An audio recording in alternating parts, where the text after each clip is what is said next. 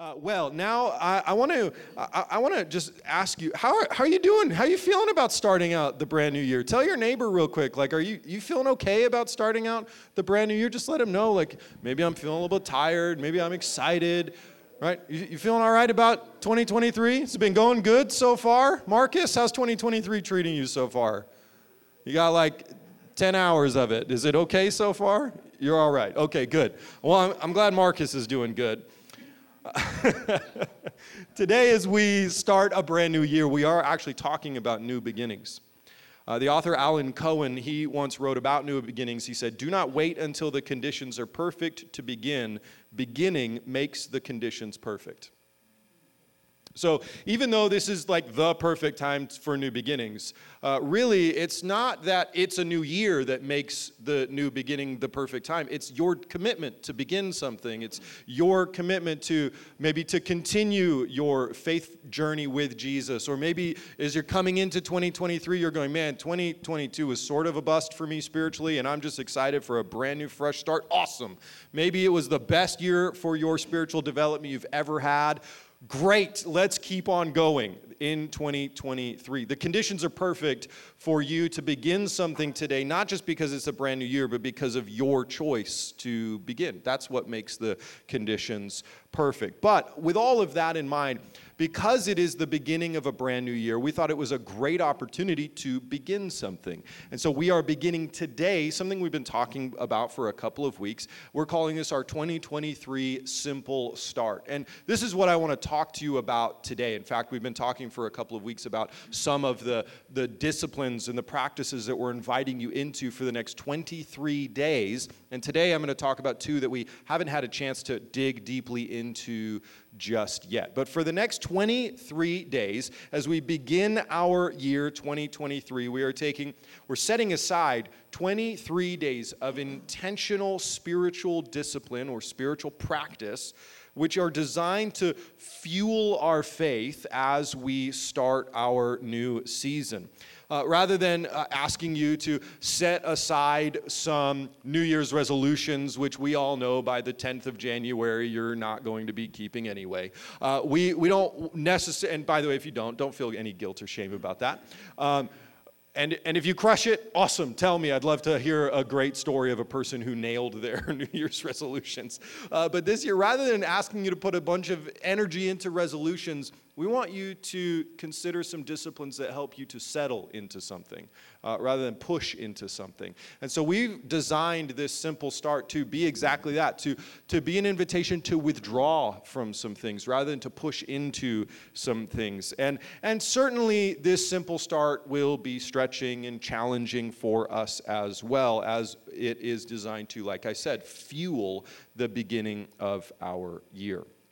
Now, simply put, FUEL uh, is an acronym which means fast, unplug, examine, and lectio. Those are our four disciplines. And all of this is rooted in Colossians chapter 3, verse 2, which says to set your mind on things above, not on earthly things. This is the tone that we want to set as we are beginning our new year.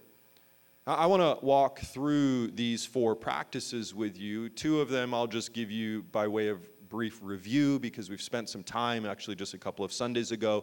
We talked in depth about fasting. And then I had a friend of mine, uh, Chris, who was here a couple of weeks ago from South Africa, and he talked to us about the practice of lectio. And that is our, our praying through scripture practice that we are going to engage in every day. So I'll give you a little bit of a review of those. And my goal for you today, as we start this brand new year, is to not only just inspire you to join us on 23 days of intentional spiritual discipline to set the tone for the year, uh, but really to understand why these practices are important, specifically giving attention to unplugging and a discipline called examine uh, today, as, like I've said before, we haven't had a lot of time yet to dig into those. So I want to make sure that you understand exactly what those disciplines are today. Now, can I just do like a sprint through the idea of fasting in case you weren't here a couple of weeks ago when we talked about it? You may remember, if you were here,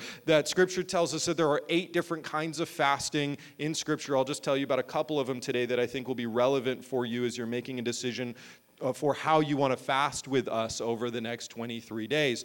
Fasting can be defined as a temporary, willful surrender of food in order to pray. So, here at Life Church, when we talk about fasting, we're talking about surrendering food because uh, you might hear people say fasting is just giving up something in order to pray, anything that you spend time with. We would actually call that uh, we would actually say that there's a distinction between fasting your food and then the discipline of unplugging or simplicity, which is part of our simple start rhythm. So, as we talk about fasting, we're talking specifically about the temporary, willful surrender of food in order to pray, which is what we're inviting you to do for the next 23 days with us.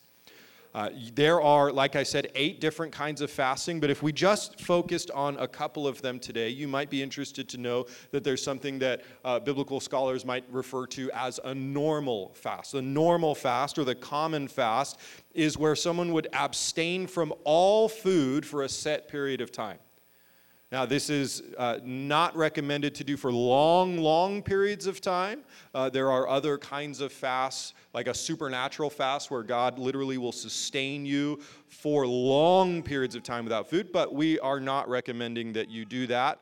Um, I'm not telling you to do that. If God tells you to do a long, sustained, no food, nothing fast, you better know that you heard the Lord. Uh, and please don't tell your doctor uh, that your pastor told you to not eat or drink anything for 40 days. I am not telling you to do that. Just the dramatic pause there was just so that that settled in, so you really believe that I mean that. But the normal fast is where you would abstain from food for a specific amount of time, and then normally during that time you're also drinking lots of water. You may also be drinking juice as well during that kind of fast. Um, now, again, we're not necessarily recommending that you do a complete everything fast. But some of you may feel over the next 23 days, you know what? I want to, as for as many days as I feel like I'm going to set aside to fast, maybe one meal a day, maybe two meals a day. Maybe some of you, if you have experience with fasting, may completely fast three meals a day for a set of time. Um, if you have lots and lots of experience with fasting, then you may be in a place where you are prepared to do that sort of fast. Please be wise as you make those decisions. Most of us, however, will do something called a partial fast. Uh, a partial fast is a limited diet, but not full abstinence from food. For example, you might you might fast one meal a day or two meals a day would be considered a partial fast. You might also augment your diet in some way by doing something. Uh, one of the common uh, ways to do a partial fast is something called a Daniel fast. Uh, you can actually read about this in Daniel chapter 1. We went over that a couple of weeks ago. Uh, essentially, you, you want to be thinking that a Daniel fast is, is essentially a vegan diet for. Uh, the period of time that you set aside where you remove uh, you remove animal products or animal byproducts. You would eat things like beans, lentils, nuts, fruits, vegetables, whole grains, and then you would drink a ton of water. Which, by the way, anytime you're fasting, drink more water than you think that you should, probably by twice, right? Uh, just make sure that you're really hydrating yourself as you're fasting. Uh, so you can augment your diet. If you have questions about how to augment your diet, uh, we can speak after service. We can uh, offer you some resources. You can do some research on how to do a Daniel fast, or you can make a commitment to simply skip a meal or two meals a day. Uh, during the next 23 days. All of that is up to your discretion, uh, using wisdom for what is physically healthy for your body. But however you choose to fast, I want you to remember this first that the purpose of fasting is not to say uh, that I am super Christian. The purpose of fasting is also not to lose weight. The purpose of fasting is to increase your dependency on God through prayer. So, hunger during a fast actually becomes an alarm bell inviting you back to prayer. So we intentionally put our physical body in a position where we are reminded of our need for sustenance. And then we, we respond to that reminder of our need for sustenance by saying, I have a greater need, which is my need for God. And so I lean into prayer during a time of fasting. Uh, and again, let me just say one more time so it's abundantly clear fasting should never be done at your own physical risk. Uh, please do not do that. If you have questions about the physical effects of fasting on your own body, which you know better than I do, your own body, we do encourage you to speak to a medical practitioner and ask any questions and be wise. But we also invite you to take a step of faith during a fast and blend those two things together. And if you have questions about that, I would be honored to speak with you today after service to help you figure out how to nail down the details of your personal fast. Deal? That said, I think we can move on from fasting. If you have more questions about it, we'll talk after service, or go back on YouTube and watch a couple of Sundays ago where we talked more in detail about fasting. I'll give you a brief overview of our Lectio practice as well. The full name of this practice is Lectio Divina, which is an old term which means divine reading. Now, Lectio is an ancient practice of prayerfully reading Scripture and then allowing Scripture to read you in partnership with the Holy Spirit. So rather than just reading scripture to check it off the box, you slow down, and it's almost as if you are praying the scripture as you are reading the word of God. And in fact, that's a helpful acronym for us to pray scripture, as uh, this is our practice and our rhythm during our Lectio Divina. We're going to walk through a sermon, the Sermon on the Mount, which is Matthew chapter 5, chapter 6 and into chapter 7 as Jesus sits down on the side of a mountain. And together each day we have broken the Sermon on the Mount into 23 different sections. And you will just read sections of the Sermon on the Mount. For example, our Lectio Divina reading today is Matthew chapter 5, verses 1 through 10. This is where Jesus sits down on the side of a mountain. He begins to teach the disciples who show up to listen to him. And he actually gives us uh, all of the, the blesseds. Blessed are, for example, verse 6 says, Blessed are those who hunger and thirst after righteousness, for they will be filled. Or in other translations says, they will be satisfied, which is a, which is a great uh, picture. So these are the, this is the passage that we call the Beatitudes. And each day you'll pray with us through a portion of Scripture. Prayer, uh, praying through Scripture is an acronym which means that we pray and invite the Holy Spirit to speak to us as we read. We then read the passage two or three times slowly, out loud, inviting the Holy Spirit to speak to us, noticing anything that stands out. We then ask God to reveal His wisdom to us as we pray and as we read. And then, fourth, we yield our lives to anything that God speaks to us. We surrender, submit our lives. We ask for peace and forgiveness and guidance as it is needed. And in this way, we pray through Scripture. And for the next 23 days, counting today, we will pray through the greatest sermon ever preached the Sermon on the Mount. It's going to be a good experience. If you want to follow along with that prayer, you can go to avlife.church slash simple start that website is a list of the disciplines we're practicing for the next 23 days, and also a place where you can sign up for an email that will send you the format of the Lectio reading for every single day. Uh, that's separate from your being signed up to the Life Church email address. So if you think I'm already signed up for Life Church emails, you need to go and separately sign up for this email. Uh, or you can just go and catch the reading listed there on avlife.church slash simple start.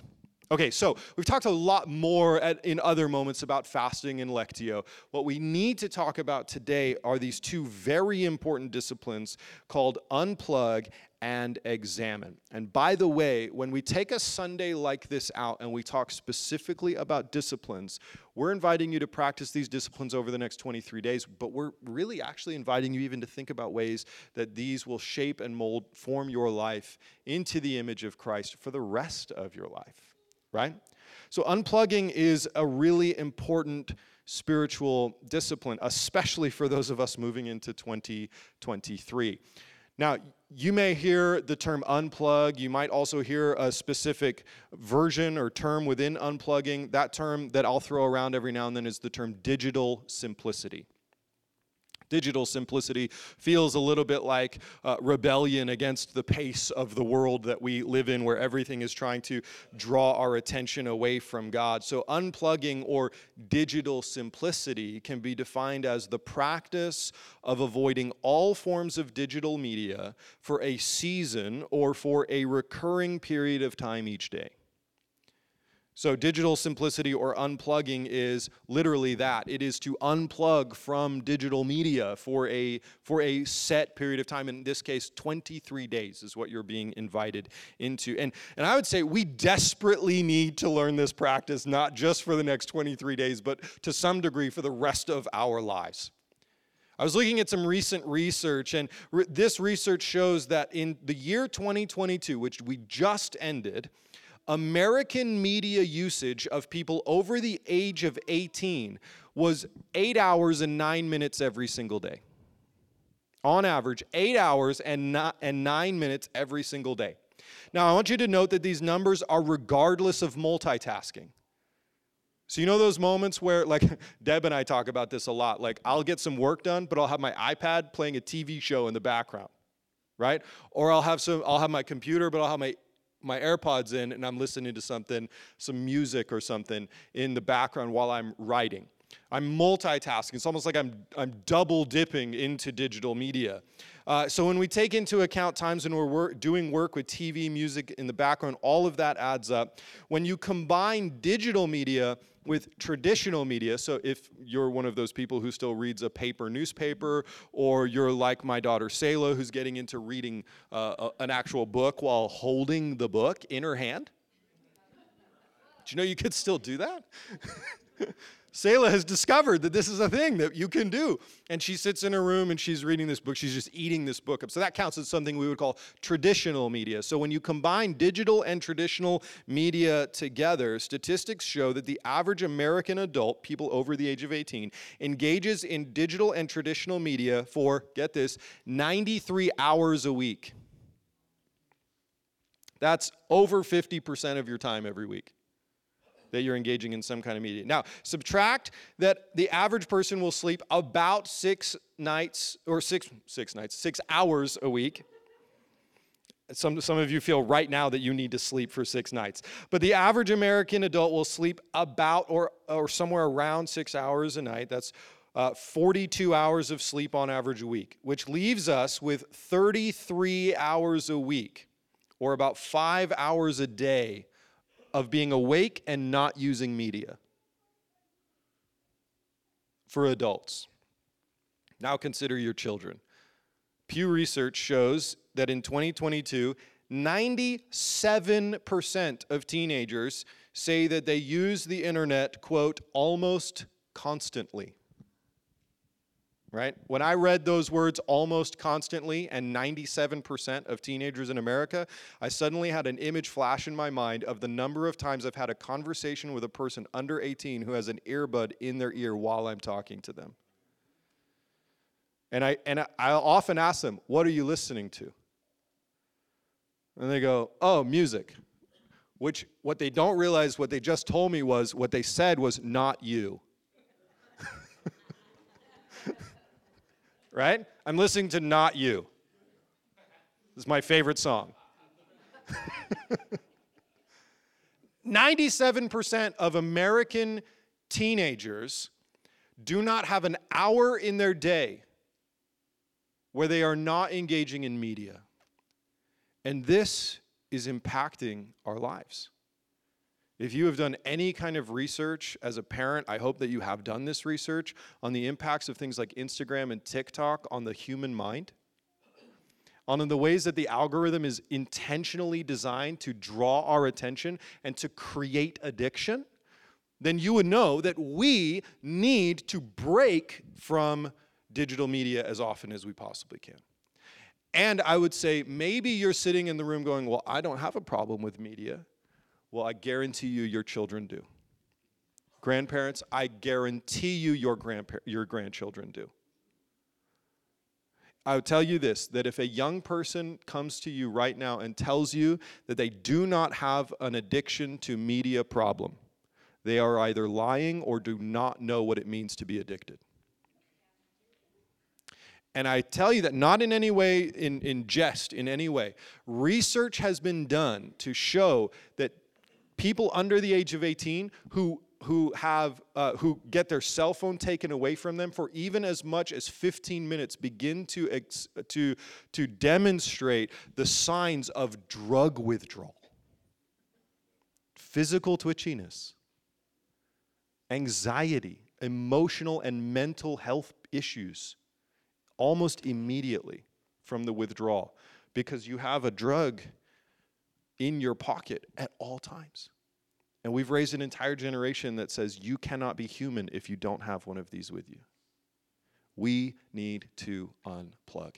And even if you don't feel like you need to, you need to set the tone for the next generation to tell them being a human does not mean you are a person with a computer. This is a serious need that we have to unplug. And so, we, we have to come to terms with the impact of digital media. In his book, Digital Minimalism, Cal Newport writes increasingly, social media apps and the like dictate how we behave and how we feel. And some even coerce us to use them more than we think is healthy, often at the expense of other activities that we find more valuable. Have you ever, uh, have you ever gone on the internet and then all of a sudden, an hour later, you don't, you don't even know what you just looked at. Uh, my friend Trey Van Camp, in his book, The Non Anxious Pastor, he writes this almost as a, as a function of confession about his own challenges. He says, Social media, television shows, and network news seduce us to believe we don't need God. Day by day, we are slowly formed to believe we can possess traits that are unique to the Trinity such as retaining knowledge in every arena of thought. Just think about this. He's, he's, my friend Trey is making the argument that the way we engage the internet has actually tricked us into thinking we can do things that actually only God can do, such as retaining knowledge in every arena of thought, existing in every place of the universe,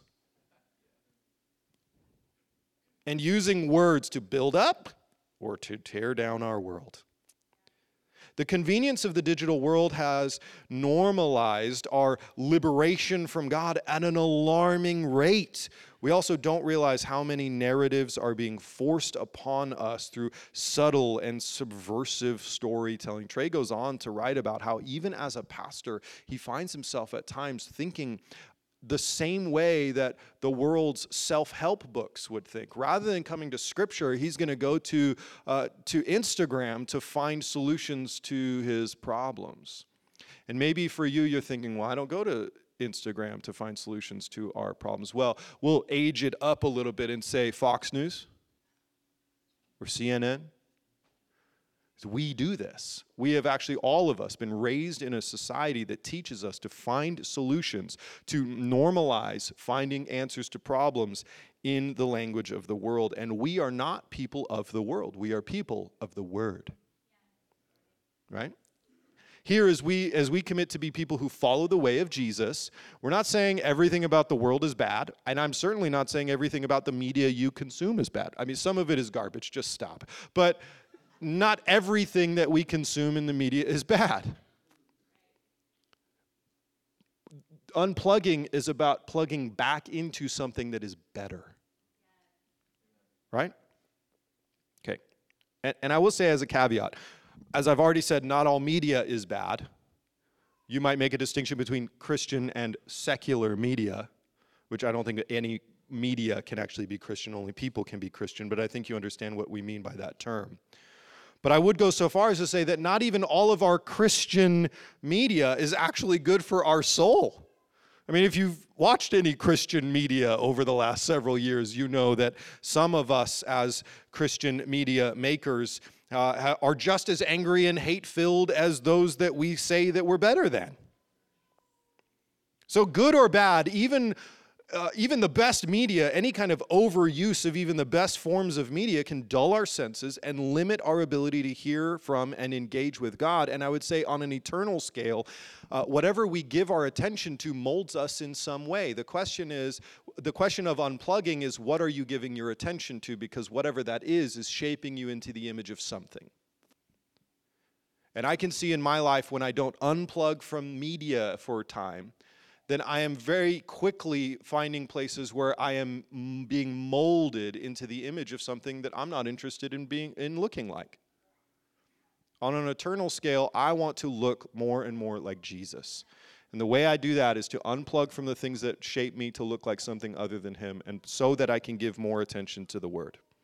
So we practice unplugging so that we can learn by the wisdom of Psalm 27, verse 4, that says, The one thing I ask of the Lord, the thing I seek the most is to live in the house of the Lord all the days of my life, delighting in the Lord's, per, the Lord's perfections and meditating in his temple. Or Psalm 46:10 is a, is a great passage about, a great uh, uh, phrase about unplugging. Be still and know that I am God. Which, by the way, is uh, that's God speaking, not you right? It's not Tim says, be still and know that Tim is God. No! That's actually one of the problems I have. So I have to unplug, and God then says to me, Tim, be still and know that I'm God. You're not. Right? Be still. Unplugging invites me into the stillness. Simply put, we unplug from media consumption so we can plug into God's kingdom. So, for our 2023 Simple Start, you can practice the discipline of unplugging in uh, at least one of two ways. You might find some creative ways to engage this discipline, but I would recommend at least one of two ways. Number one, completely unplug from all media possible for 23 days. Now, I understand that you already thought, but I have a job. I get it. Uh, do that job. And if your job requires you to engage in media, don't get fired for the sake of a simple start. Okay? So, uh, no media that is Requ- not required for work for 23 days. A, a, second way that you could engage in this di- in this discipline of unplugging would be to unplug from media for a set amount of time each day. Like I know actually families who just have a, a, discipline of unplugging perpetually, where they say when you walk into the front door, there's a bucket, you put your cell phone in it, you don't get to touch it again until you go to work tomorrow. And if you need to get a hold of me, there's a way that you can get a hold of me for emergencies, right? Or maybe you say, I'm going to, maybe actually you're going to do what Hannah and Selah committed to do with their unplugged commitment, is they said, we're going to limit our social media use to no more than 15, 15 minutes, one five, 15 minutes every day for 23 days. And for a person under 18, that's actually a significant commitment. Right? So I was really proud of them. They came up with that all on their own. They said, we're going to limit our social media engagement across every platform to no more than 15 minutes every 24 hour period. So that's one way that you could augment your use of social media. And then as a family, we just said, look, we're going to, even in music, we're just going to listen only to music that is uh, worship music uh, or, or Christian music for the next 23 days. Uh, I listen to some punk rock every now and then, and uh, uh, I'm an old punk rock guy, and so I, I like that kind of stuff. But I'm even going to just limit, just say, you know what, just intentionally for the next 23 days, I'm just going to listen to worship music. Just, just to unplug from anything that doesn't remind me or point me directly to Jesus. Now, as we talk about unplugging, I, I, just wanted to say one more quick statement about mental health. Um, research shows that up to 33 million Americans are likely addicted to social media and the internet.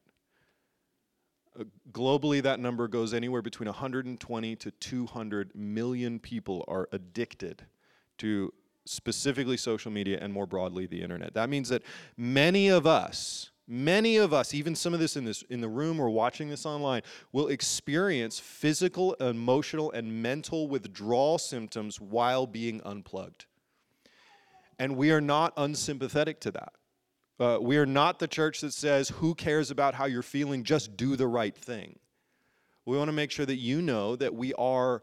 Uh, we, we have empathy for you in the places where this might be a struggle. And if that is the case, I would be deeply honored to talk with you and walk with you through a process of a more long term discipline of withdrawing in a healthy way so that you don't undo your entire life and unravel your emotions because you're realizing that you might actually be addicted to something. The second thing I want to say about that is, to, that is, and we say this often at the church, is that if you are now thinking, oh no, I might have become addicted to my cell phone, remember that Romans chapter 8, verse 1 says there is no condemnation for those who are in Christ Jesus. We are not saying this to make you feel bad, but because we love you, things like the discipline of unplugging help us to get free from anything that binds us. Yes? Okay, so I just wanted to make sure that I said that. So if you are thinking, I can't do this because I have an addiction problem or this is going to make me feel anxiety in any way, you don't have to feel alone in that. And please don't feel any shame in that. We want to help you as you journey through your freedom. And over the next 23 days, let's also lean into prayer so that you can experience the freedom, even miraculously, the freedom that God can bring to your life. Amen? Okay, so we talked about unplugging, and hopefully you feel inspired as much, maybe more so than you feel convicted or challenged.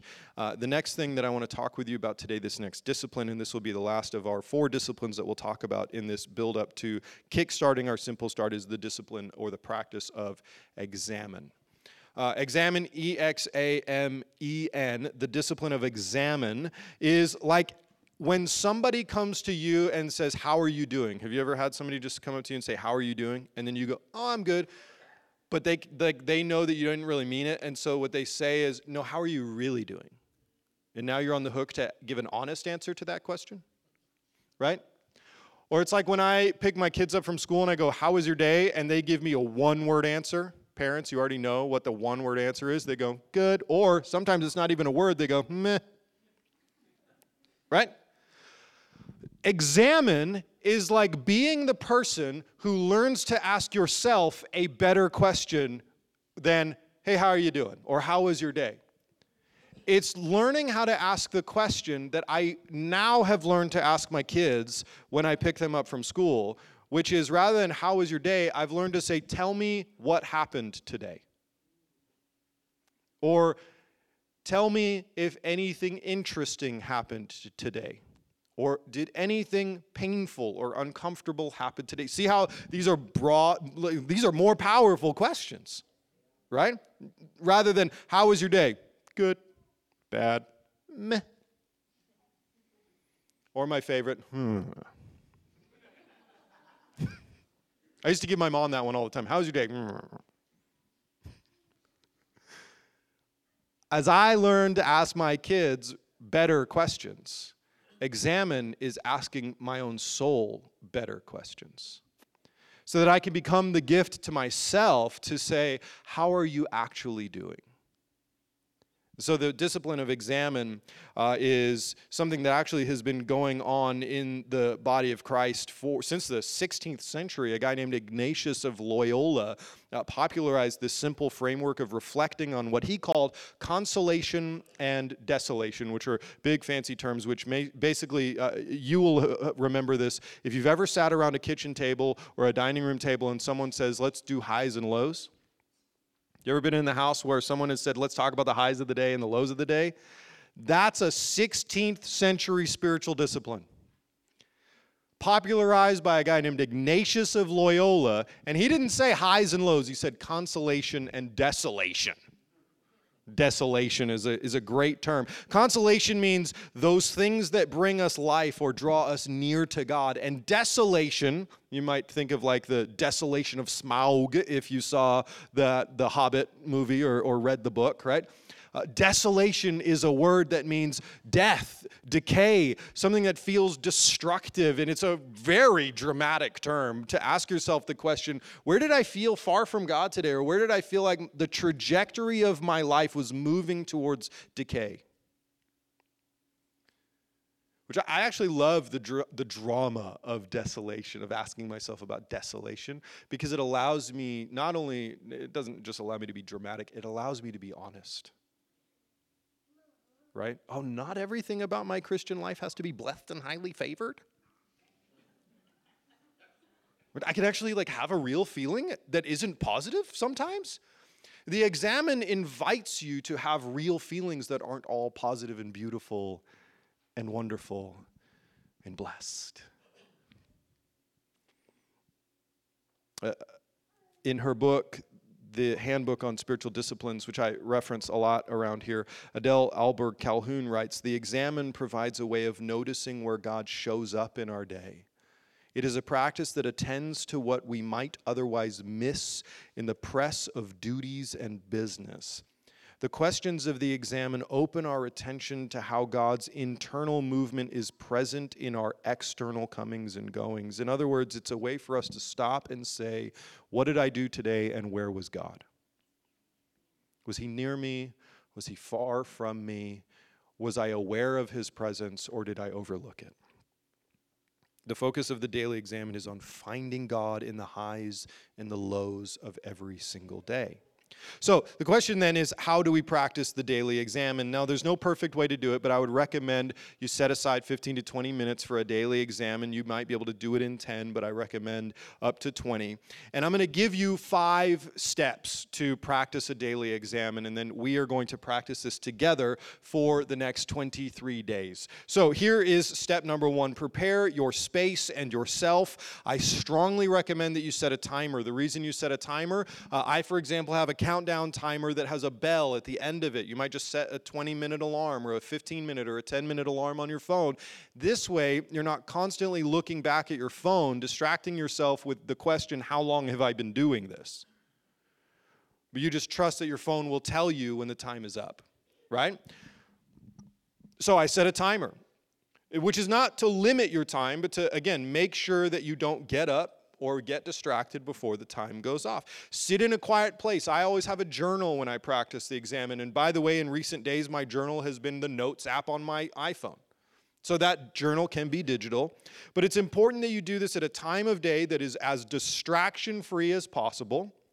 And that whenever you start, that you are reflecting on the previous 24 hours. So if you do this at breakfast every day, you're, you're since last breakfast, or if you, you do an examen on your lunch break, or where I strongly recommend that you do an examen as you're lying in bed at night before you go to sleep which you can do with a journal on your bedside table. To begin to prepare yourself, close your eyes, take a few deep breaths, and allow yourself to be aware of the presence of the Holy Spirit. Uh, by the way, notice that I didn't say feel the presence of the Holy Spirit. I don't always feel the presence, but I come to be aware that the Holy Spirit is present with me. The second step of, a, of an effective examen is to simply review the highs and lows of the day.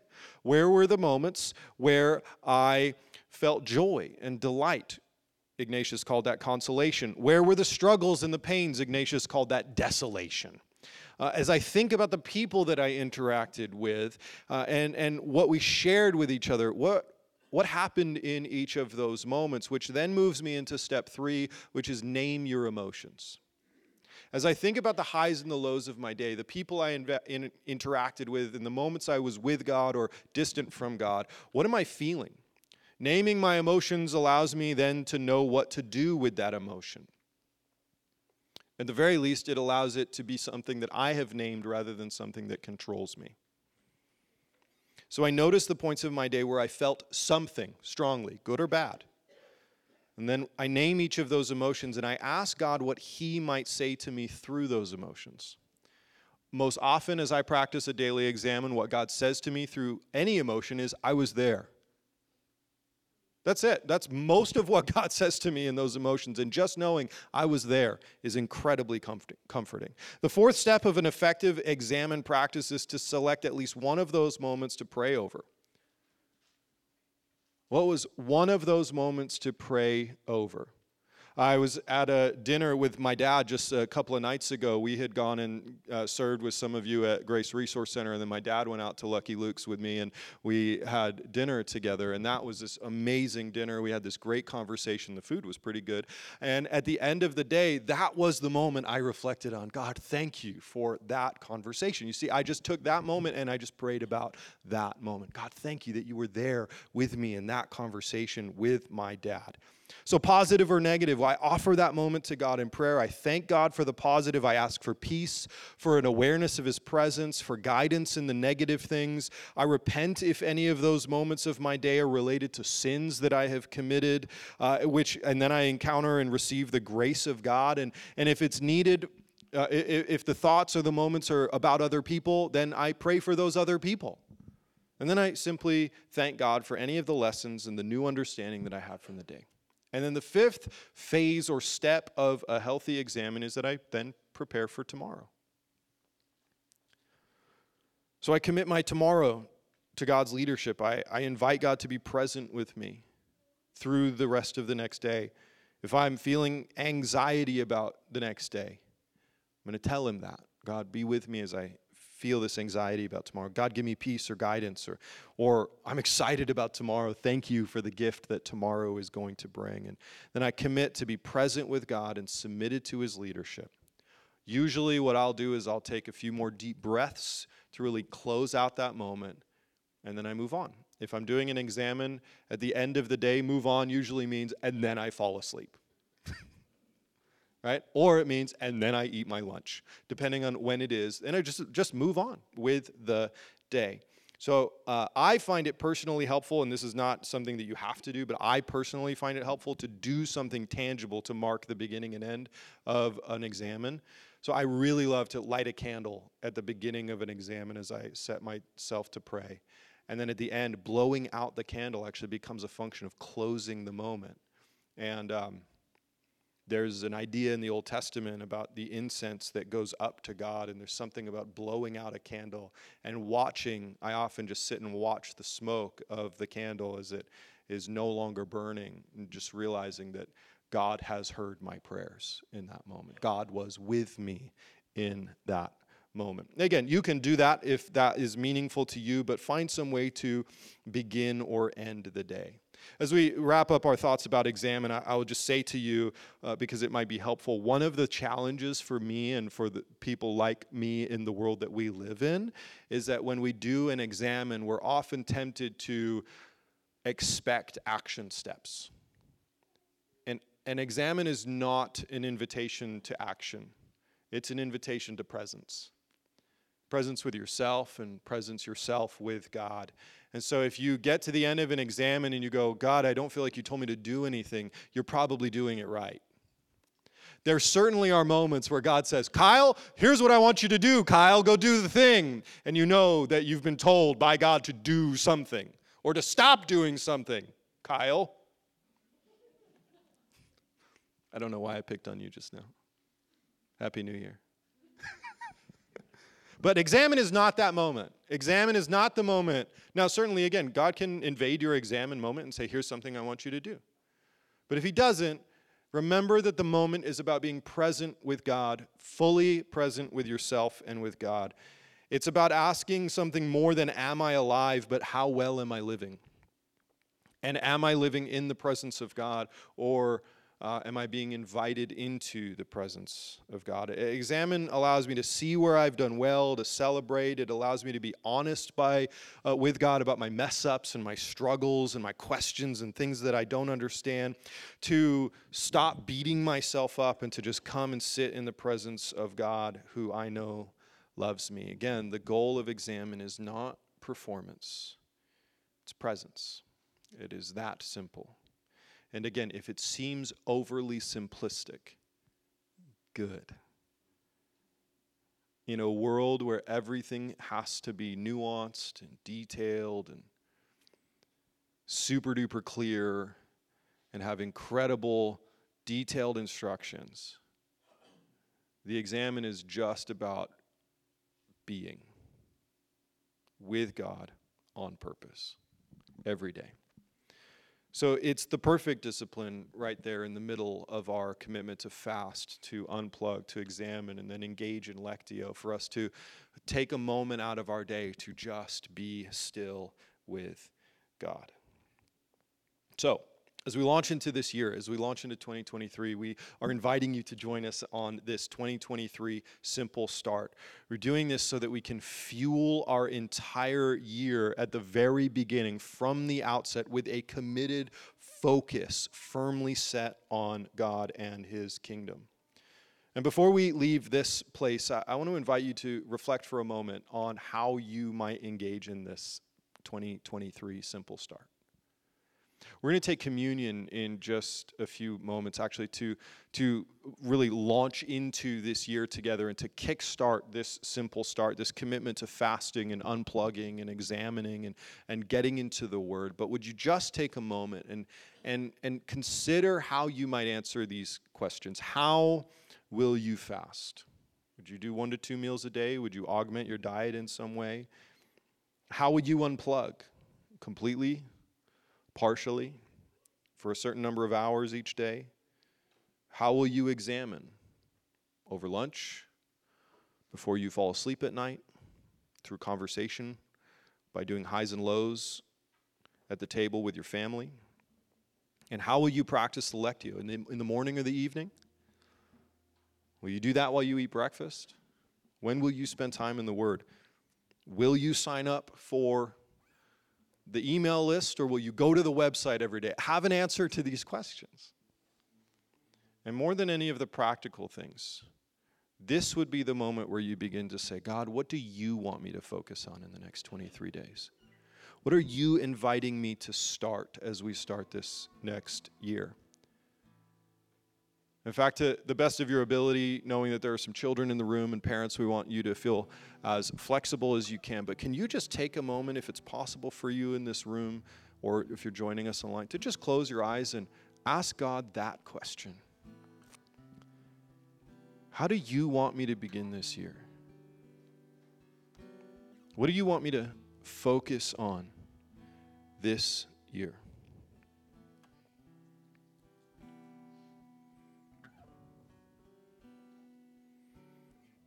Take a moment to commit the next 23 days to God.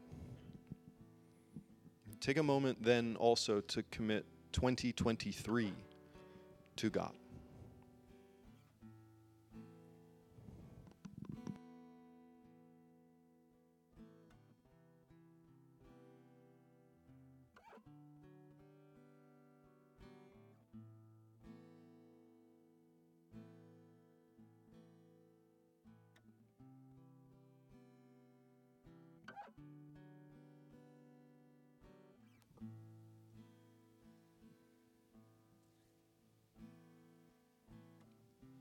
We have a practice, a, a tradition here that is certainly not unique to our church. And there's many different ways that this practice is engaged in, but I feel like today at the beginning of a year it's appropriate not only because it's our tradition to practice communion together, to take communion as a church at the first Sunday of every month. That's our tradition. But what a perfect Sunday for us to mark the reason we're even having this conversation about following the way of Jesus in some specific ways. What a perfect day to take communion together. Now, a caveat about the way we take communion. We at Life Church have what's called an open table, which means you don't have to uh, have gone through any membership class to be eligible to take communion. Communion is is about your relationship with Jesus. So we're not checking your wallet or or your membership or anything like that. Um, communion is the opportunity for you to have a personal encounter with Jesus Christ, the one whose body was broken and whose blood was shed. And as we begin a year and as we begin 23 days of intentional focus through spiritual discipline and practice, we want to invite you to mark the beginning of this season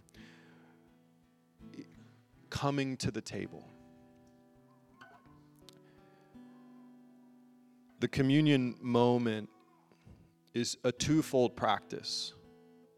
It's a reminder that the body of Christ was broken. There's many things that we could say about the body of Christ being broken. But as we take communion, we remember that the body of Christ was broken so that our broken relationship with God can be reconciled. The beauty of that is that there has never been a single person in the history of the world for whom God has said, I do not want relationship with you. His body was broken so that our relationship with God can be reconciled. And the beauty of the body is that then Jesus says, You become the body of Christ, the church. So we have our relationship reconciled to God and through God to each other. As we take the first step in our communion practice today, I want to invite you to hold this wafer in your hand. This wafer or cracker is a representative, a stand in, an image of, if you will, the body that was broken for you. And as you join in this practice, in a moment I'm going to invite you, I'll say, You can eat. And when I say you can eat, I want to invite you, if you want to receive this invitation, to receive the body of Christ broken for you, so that your relationship with God can be reconciled, your relationship with His church can be reconciled. And this is a moment for you, an invitation for you to eat, to receive wholeness. God, we thank you, Father, that you sent your Son to live worthy of being broken so that we could be made whole. What a gift that your body became the broken sacrifice to make us eligible for wholeness. As we eat today, as we mark the beginning of a season of 23 days of fasting, unplugging, examining, practicing Lectio. And as we begin an entire year, we eat with a commitment of all of these things in mind that we will lean into pursuing relationship with you that you were broken to afford for us. When you're ready, eat and say thank you to the God who was broken so you could be made whole.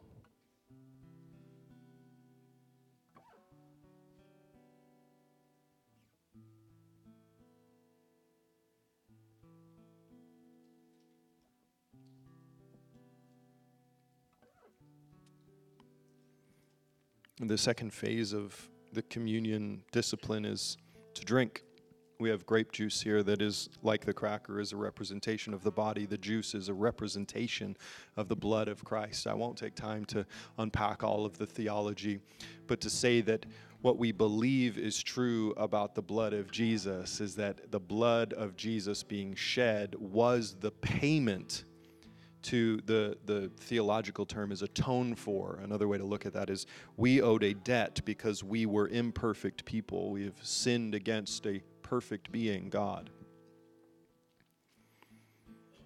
And just like if I sin against a person of high office, the punishment is greater depending on the the greatness of the office of the person, if I sin against the greatest being, the most perfect holy being, then I owe the greatest debt eternal separation from this holy being, eternal loss of relationship. And Jesus said, I will become the one who sheds the blood to pay the price for the debt that is owed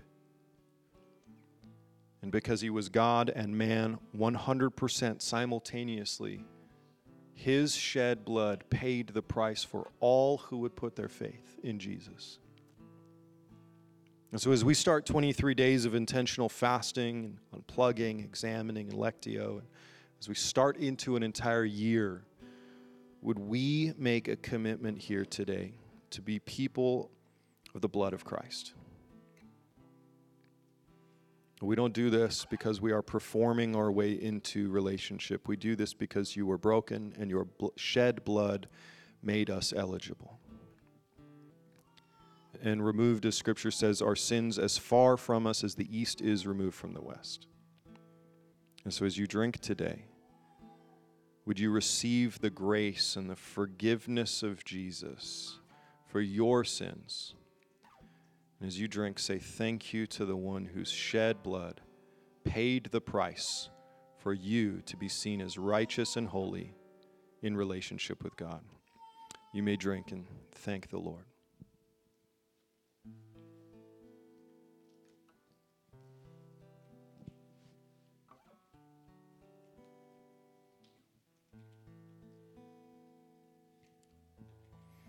God, as we take communion together today,